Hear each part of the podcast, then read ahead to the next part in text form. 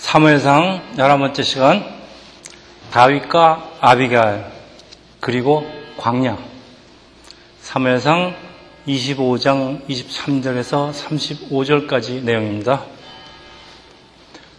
우리가 인생을 살면서 만나게 되는 참 많은 사람들이 있습니다. 먼저 나를 낳으시고 기르시는 부모, 또 가르치시는 선생님, 또 classmate, 또 동아리 친구들, 나중에 직장에 들어가면 직장의 상사와 동료들, 또 교회에 오면은 교회 목사, 교우들 참 많습니다. 이분들은 우리에게 많은 영향을 주게 되어 있습니다. 그런데 이런 만남을 우리 마음대로 조정을 할 수가 없는 경우가 대부분입니다. 그래도 부모를, 선생님을, 직장의 동료를 자기 마음대로 정할 수 없습니다. 그리고 특히 인생을 살아가는 배우자는 우리 삶에 결정적인 영향을 줍니다. 그래서 인생의 짝을 선택하는 일은 신중에 신중을 요하는 일입니다. 이 만남이 잘못된 만남이면 우리의 생은 참 어려워집니다. 그래서 그때그때 분위기나 요즘 여러분들 젊은 분들이 하시는 말씀대로 뭐 feeling이 꽂힌다고 그렇게 감정으로 처리할 일이 절대 아닙니다. 오늘 25장은 다윗과 아비가일의 만남을 기록하고 있는데 사막 같은 광야에서의 만남입니다. 과연 하나님께서는 이들의 만남을 어떻게 준비하셨고 또 이들은 어떻게 해서 아름다운 인연을 맺고 인생의 짝이 되는지 살펴보려고 합니다. 오늘 우리가 살펴볼 본문은 24장, 25장, 26장 상당히 많은 분량입니다. 근데 성경은 16세기에 와서 지금처럼 이 절과 장으로 구분되는 그 숫자가 표기되기 시작하였지 그전에는 그런 것들이 없었습니다. 그래서 24장, 25장, 26장은 각각의 독립된 이야기가 아니고 계속해서 연결이 되어 있는 이야기입니다. 그래서 25장을 잘 이해하기 위해서 25장의 앞과 뒤에 있는 24장과 6장을 살펴보았는데 먼저 우리 24장부터 살펴보겠습니다. 다윗이 엔게디 광야에 있다는 말을 들은 사울왕은 한 3천 명을 데리고 쫓아가다가 근처에 있는 굴로 들어가서 용변을 보고 있는데 동굴한 깊은 곳에서는 다윗과 부하들이 숨어 있습니다. 숨가쁜 대화가 진행되고 있는데 이 다윗의 부하들이 다윗에게 얘기합니다. 아, 드디어 하나님께서 원수를 갚을 기회를 주셨으니 빨리 처치하십시오. 그러나 다윗은 사울 뒤로 살살 다가가서 고도자락을 몰래 칼로 베고 그리고 돌아와서 그 자기 부하들에게 대답을 하는 것이 여러분이 아마 잘 아시는 구절일 겁니다. 내 손으로 여호와의 기름 부음을 받은 내 주를 치는 것은 여호와께서 금하시는 것이다. 자, 26장. 얼마 후에 비슷한 상황이 또 한 번 벌어지는데 밤에 사울의 진영을, 진영에 잠입한 다윗은 잠에 곯아떨어진 사울을 발견하는데 그 같이 있던 아비새라는 그 나중에 아주 다윗의 오른팔이 되는 그 부하는 하나님께서 주신 절호의 찬스라고 자기가 창으로 찔러 죽이겠다고 하는데 다윗은 하나님의 기름 부음을 받은 왕을 치면 죄가 없겠느냐 하면서 그를 저지하고 대신 사울왕 머리 곁에 있는 창과 물병만 가지고 돌아갑니다. 자, 이 두 사건 일어난 장소와 시기만 다르지 주제는 똑같습니다. 다윗이 자기를 죽이려고 쫓아다니는 원수 사울왕을 죽일 수 있었지만은 살려주는 이야기입니다. 이 적지 않은 교회에서 특히 한국 교회에서 이 구절을 하나님의 기름 부음 받은 교회 지도자를 교인이 징계하면 안 된다라고 해석을 하고 교회 지도자들의 그 비리에 어떤 면죄부를 주려고 하는 시도가 있어 왔습니다. 그런데 이 구절이 과연 그런 뜻일까요? 자, 지금 상황을 분석해 보면은 사울이 개인적인 질투로 다윗을 죽이려는 것이고 다윗은 도망을 다니다가 자기를 죽이려는 원수를 제거할 찬스가 왔는데 본문의 주제가 과연 우리가 직접 원수를 죽여도 되는가 안 되는가 하는 그런 질문입니다. 자, 이것이 지금은 이게 지금 목사하고 어떤 성도 간의 개인적인 원한을 갖는 얘기 아닙니다. 이거 지금. 그러니까 이것이 교회에서 일어난 어떤 비리나 잘못을 바로 잡겠다는 거하고 무슨 관련이 있습니까? 이 구절을 이런 식으로 굳이 적용을 하려면은 성도는 어떤 성도가 목사한테 개인적인 원한이 있어도 직접 갖지 말라 고 해석을 해야 됩니다. 이 교회에서 일어나는 불미스러운 사건에, 사건이 있으면은 공정하게 교회 법에 의해서 합당하게 처리를 해야 되는 것인데 이런 식으로 해석은 사실은 하나님의 말씀 왜곡하는 것입니다. 그리고 다윗이 부하들을 저지하기 위해서 한 말 액면 그대로 해석하는 것이 잘못입니다. 그러니까 하나님의 기름 부음 받은 왕을 치면 안 된다는 말인데 제가 여러분한테 반문을 하겠습니다. 그러면은 왕이 아닌 평범한 사람들은 치는 건 괜찮다는 얘기예요?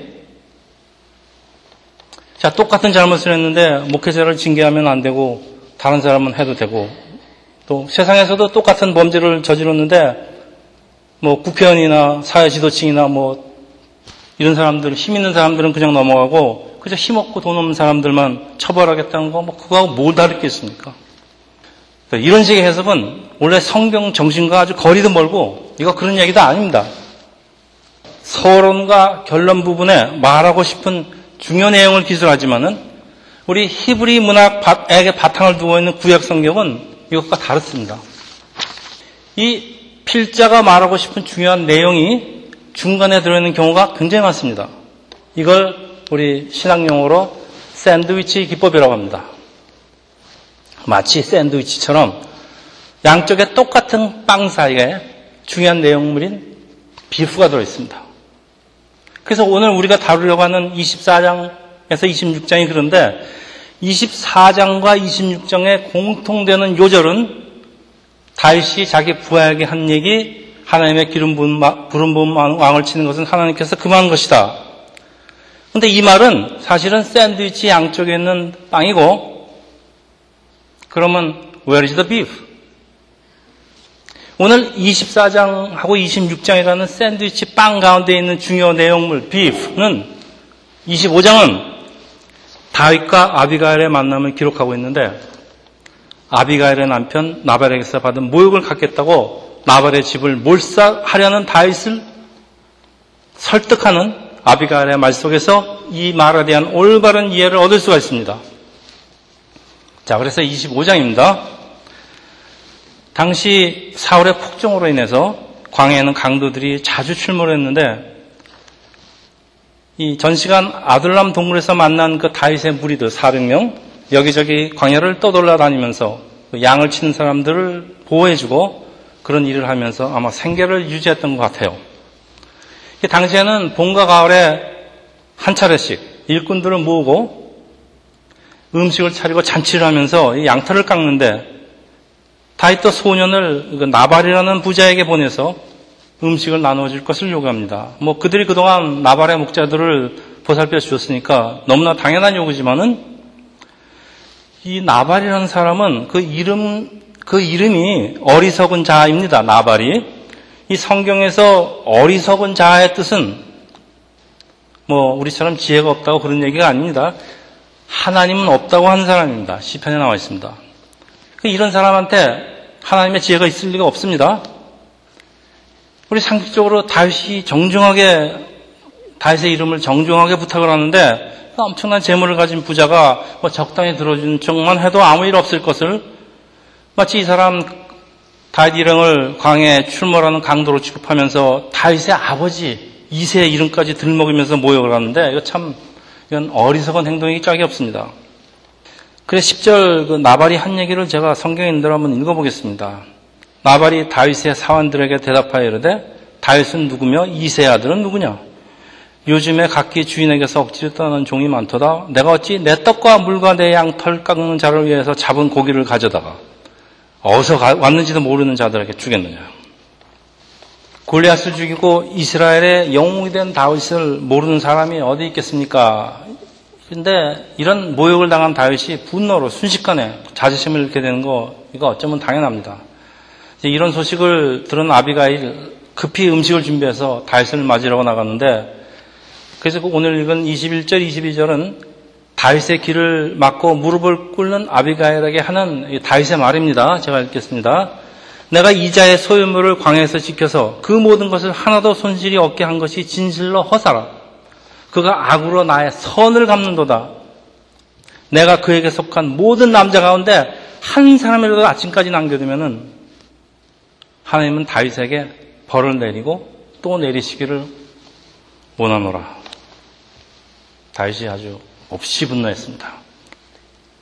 다윗이 분노하는 이유는 충분히 이해가 갑니다. 그러나 나발이 다윗의 부모를 죽인 철전지 원수다는데 뭐 모욕당했다고 하나님 이름으로 맹세까지 하면서 나발뿐만 아니라 그 나발에 속한 죄 없는 사람을 몽땅 모두 다 죽이겠다고 합니다. 자기, 자기를 끊임없이 쫓아다니는 원수도 하나님의 기름 부음을 받은 왕을 내 손으로 해할 수 없다면서 아주 강한 어떤 그 자제력과 그 멋있는 인내심을 보여주던 다윗인데 지금 다윗은 잘 훈련된 600명의 군사력을 가지고 있는데 상대적으로 자기보다 군사력이 약하다고 무차별로 폭력을 쓰겠다고 맹세를 하는데 그러면은 왕은 못 죽이는데 힘없는 사람은 거침없이 죽이, 죽이겠다는 거 그런 얘기 아닙니까? 뭐 강한 사람에게는 약하고 약한 사람에게 폭력을 후디르는 것은 뭐 세상 사람들이 흔히 하는 일입니다. 물론 다윗의 자존심이 상당히 많이 다쳤습니다. 그리고 화도 상당히 많이 난 건 사실이지만은 우리가 하나님 마음에 합한 자라고 성경에서 얘기하는 단 한 사람 다윗 우리가 아는 이 평소의 다윗의 모습은 절대 아닙니다. 하나님께서는 이런 다윗의 순간적인 잘못 을 아비가이라는 지혜롭고 신실한 여인을 보내시고 막아주는데 그 여인이 바로 다윗 앞에 무릎을 꿇은 나발의 아내 아비가일입니다. 26절은 제가 현대인의 성경을 읽어봤는데 이게 훨씬 더 이해가 빨리 될 것 같아요. 현대인의 성경입니다. 당신이 직접 당신의 손으로 사람을 죽여 보복하는 것을 여호와께서는 금하셨습니다. 아비가일의 말입니다. 이 말이, 이 아비가일의 말이 이것이 성경 기자가 오늘 말하고 싶은 샌드위치 안에 있는 비프입니다. 그러니까 다윗의 말, 내 손으로 여호와의 기름 부은 자 받은 내 주를 치는 것은 여호와께 금하시는 것이다. 라는 이 말은 이 말은 하나님께서 원수도 내 손으로 직접 갚지 말라고 하시는데 하물며 하나님께서 기름 부으신 왕은 더 말할 것도 없다. 강조의 뜻입니다. 그러니까 원수 갚는 것은 하나님께 속한 것이라는 그 하나님의 주권을 강조하는 말입니다. 이 아비가일의 말은 다윗의 머리를 강타하면서 다윗이 옛날부터 알고 있던 하나님의 말씀을 remind 시키는데 잠시 이성을 잃었던 다윗은 큰 실수를 막아주신 하나님과 아비가일에게 감사를 드리는 것이 32절입니다. 다윗이 아비가일에게 이르되 오늘 너를 보내어 나를 영접하게 하신 이스라엘의 하나님 여호와를 찬송할지로다. 또 네 지혜를 칭찬하며 네게 복이 있을지어다. 오늘 내가 피를 흘릴 것과 친히 복수하는 것을 내가 막았느니라. 다윗이 지금 감사하고 있는 것은 내가 친히 복수하는 것을 내가 막았다. 그러니까 원수 갚는 것은 사람 일이 아니고 하나님께 속한 것이라는 하나님의 말씀을 재확인하는데 오늘 성경 기자는 아비가일의 입을 통해서 오늘 본문의 주제 샌드위치의 비프를 재확인하는데 이 아비가일의 말 만 가지고도 설교 한 편이 될 것 같은데 뭐 그럴 수는 없고 다 못 다루는 것이 좀 아쉽습니다. 어쨌든 아비가일 말에 크게 감동을 받은 다윗이 자기의 잘못을 깨닫게 되고 또 아비가일은 남편 나발과 그 온 집안을 구하게 된 그런 이야기입니다. 그 아비가일은 다윗의 자존심도 충분히 존중하면서 그렇지만은 자기 목숨을 걸고 하나의 말씀을 상기시키니까 다윗이 그 말을 즉시 받아들이고 원수 갚는 것을 하나님께 맡긴 결과는 너무나 좋다고 얘기하는 것이 오늘 25장의 본문입니다, 여러분. 그래서 하나님의 말씀에 항상 순종한다는 것이 바로 이런 것이 아닐까 생각합니다. 그리고 하나님께서 나발을 치십니다. 그러니까 나발이 몸이 굳어서 죽게 되는데 뭐 원수 갚았다기보다는 나발의 행위가 하나님 보시기에 몹시 악하기 때문입니다. 자, 로마서 12장 19절입니다. 내 사랑하는 자들아 너희가 친히 원수를 갚지 말고 하나님의 진nom에 맡겨라 기록하였으되 원수 갚는 것이 내게 있으니 내가 갚으리라.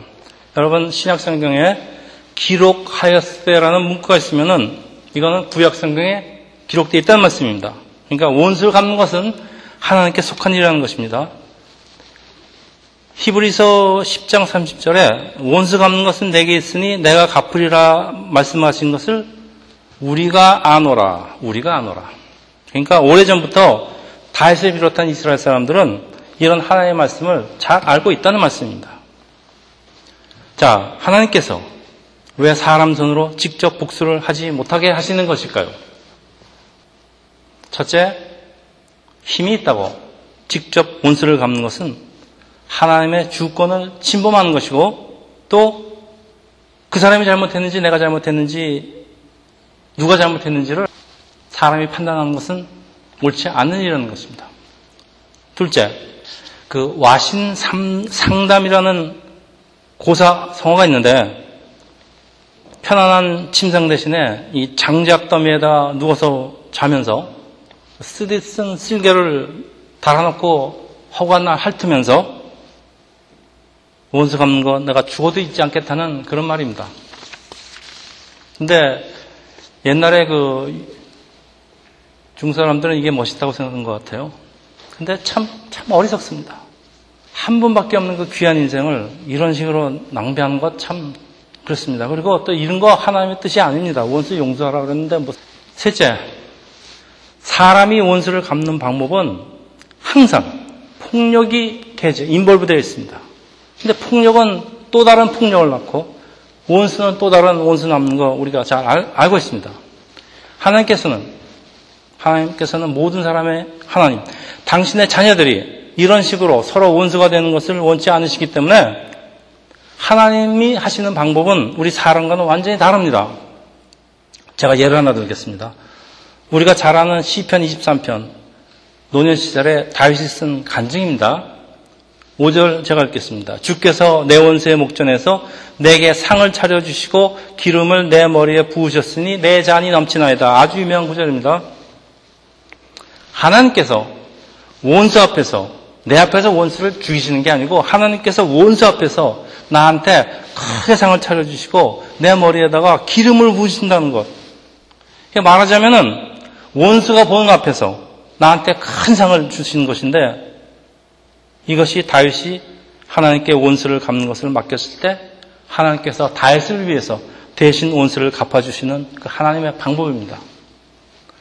자, 잘하면은, 잘하면 원수도 친구가 될 수 있습니다. 아, 하나님께 칭찬을 받은 다윗을 보면은 그 사람이, 아, 내가 잘못했구나. 회개하게 됩니다. 이게 아주 평화적인 방법인데 이것보다 더 좋은 방법이 없는 것 같습니다. 여러분 원수 갚으시려면 직접 갚지 마시고 하나님께 기도하십시오. 하나님이 어떤 식으로 당신의 원수를, 당신의 억울함을 갚아주시는지 여러분 느끼실 것입니다.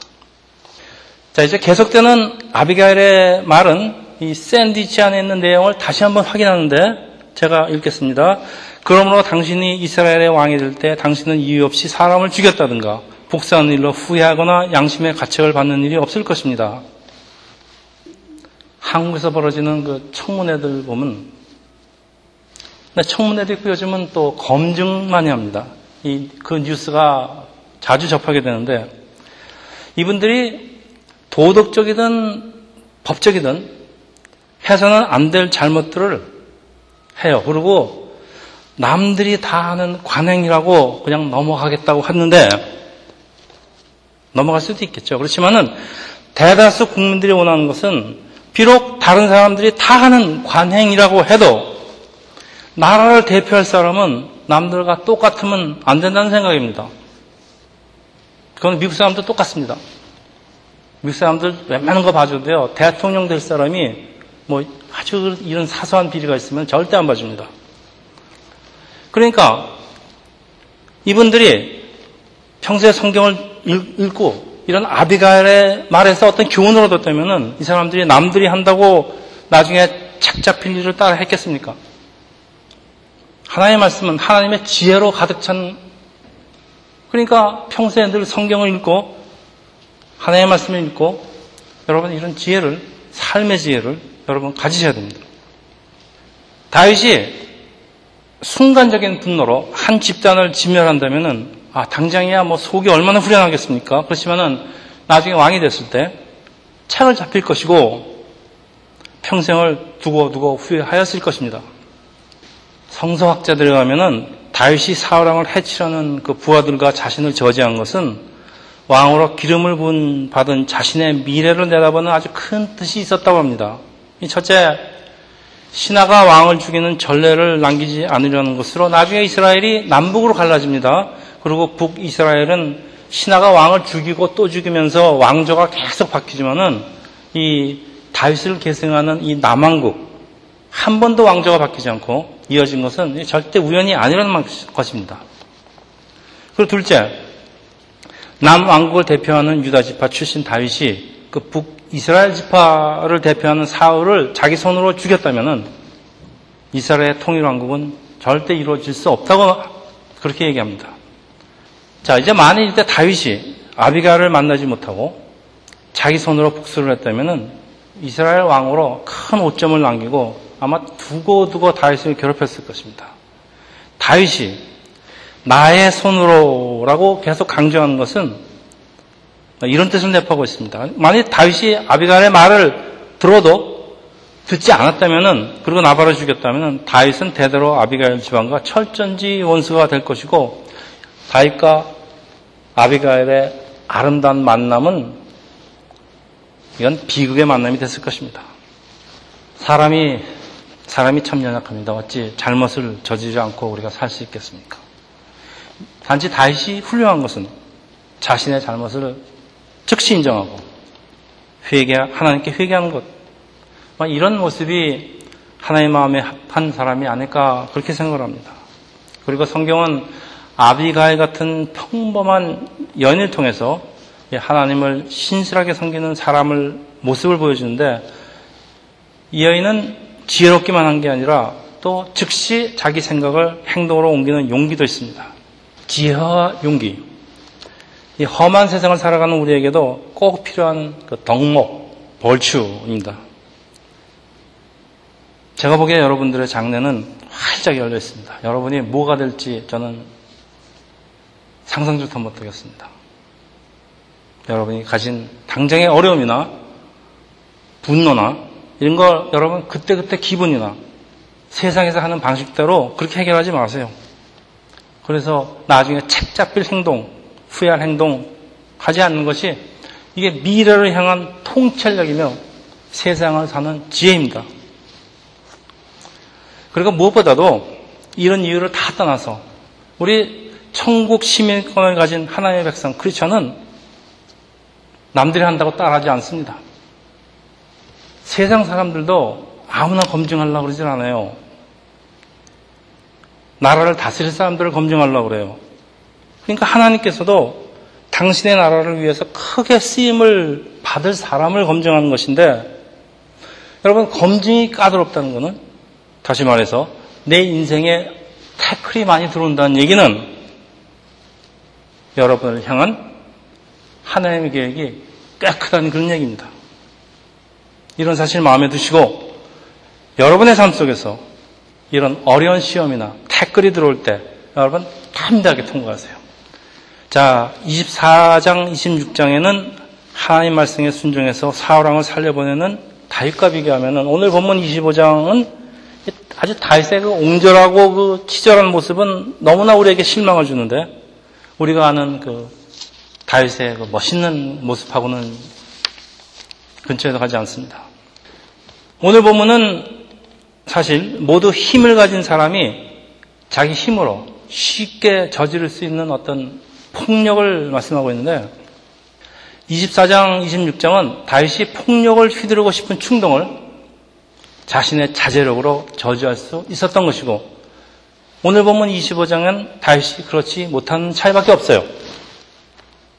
사람은 연약한 존재로 항상 의로울 수는 없다는 그런 말씀인데 그래서 성경은 예수님 제하고 다윗이나 모세나 그 누구도 본받으라 그러지, 그러질 않습니다.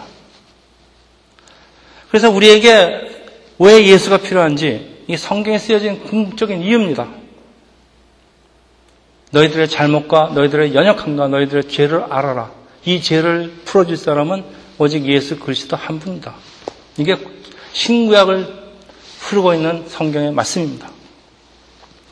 사람이 아무리 하나님의 말씀을 따르고 살려고 해도 이 사람 속에 나와 있는 죄성, 죄성 없는 사람이 어디 있습니까? 완전히 없어지는 것은 아니니까 다윗 같은 사람도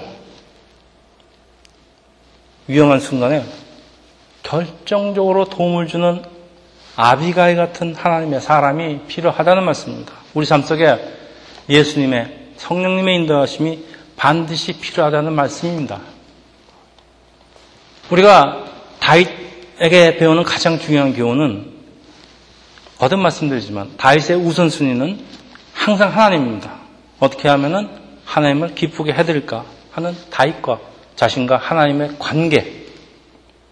그래서 다윗은 잘못을 하더라도 누가 하나님의 말씀을 remind 시켜주면은 즉시 회개하는데 여러분 다윗은 누구보다도 더 많은 죄를 저지르고 산 그런 사람입니다. 그렇지만 사도 바울이 뭐라 그럽니까? 죄가 많은 곳에 은혜도 넘친다.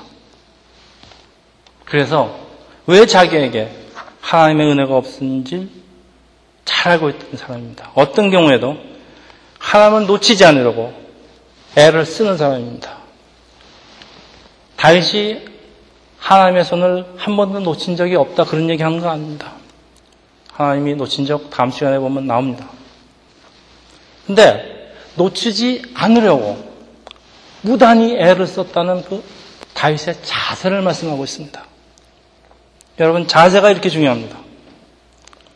그리고 하나님께서는 이런 다윗의 자세를 보시고 하나님 마음에 합한 사람이라고 그러는 것입니다.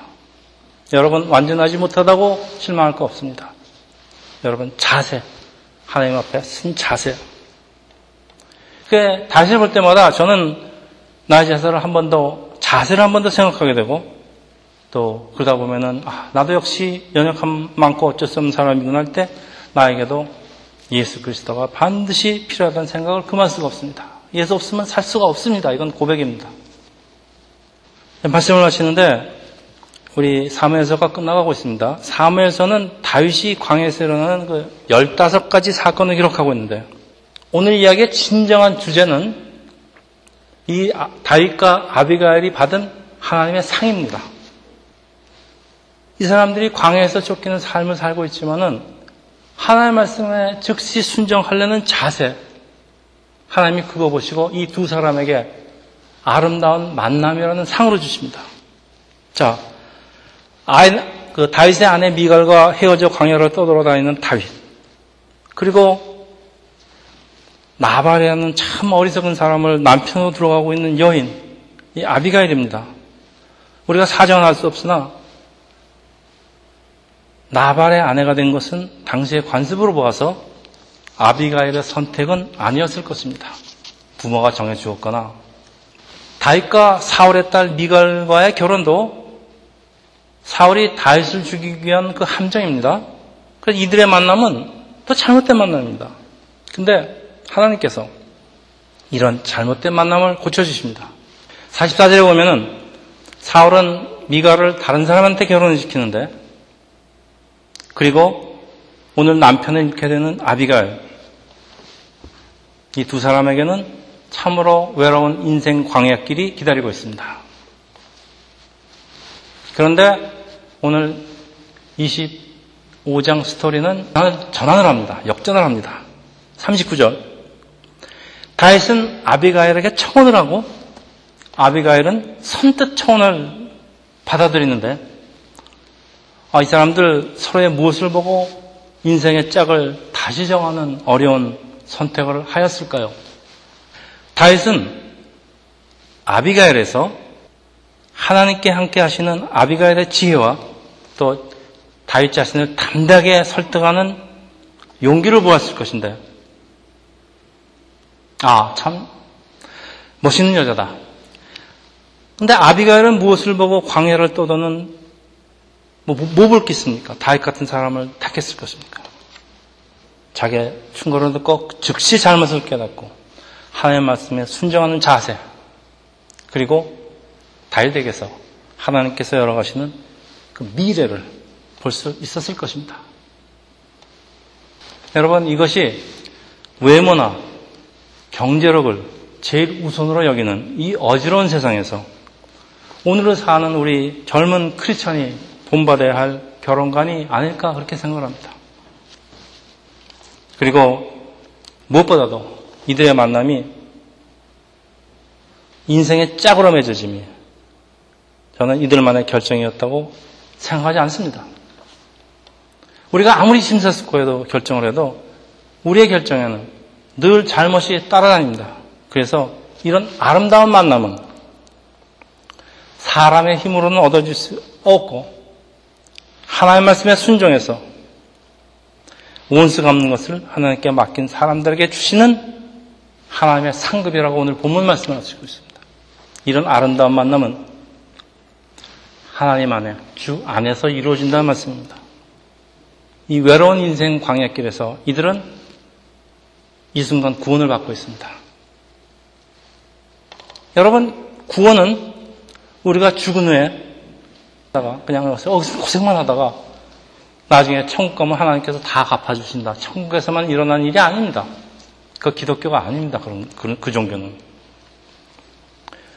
하나님께 함께 하시는 우리 광야 같은 인생길에서 똑같이 일어난다는 사실 잊지 마십시오. 하나님 안에 항상 있으십시오. 하나님의 관계를 유지하십시오. 험한 광야를 살아가면서 내가 잠시 하나님의 사랑을 잃어버리고 있을 때 나에게 살며시 다가와서 나를 향하신 하나님의 계획과 하나님의 미래를 깨우쳐주는 그런 아내가 있었으면 여러분 얼마나 좋겠습니까? 남자 여러분들. 또 나에게 살며시 다가와서 나를 향하신 하나님의 사랑을 깨우쳐주는 그런 남편이 있으면 얼마나 좋겠습니까? 이것이 우리 크리스천이 인생의 짝을 선택하는 기준이 되어야 된다 그런 말씀입니다. 그리고 여러분, 우리가 인생을 살면서 우리는 충고가 필요합니다. 우리는 조언이 필요합니다. 우리는 멘토가 필요합니다. 무엇보다도 내가 얻을 수 있는 가장 솔직하고 그런 충고는 나를 누구보다도 잘 아는 그런데 하나님의 지혜가 항상 함께하는 나의 인생의 짝으로부터 온다는 사실 여러분 꼭 마음에 드십시오. 그리고 이런 좋은 만남은 여러분의 생각으로 결정하려고 그러지 마시고 이런 좋은 만남을 위해서 항상 하나님 안에서 하나님께 기도하시기를 축원합니다. 기도합니다.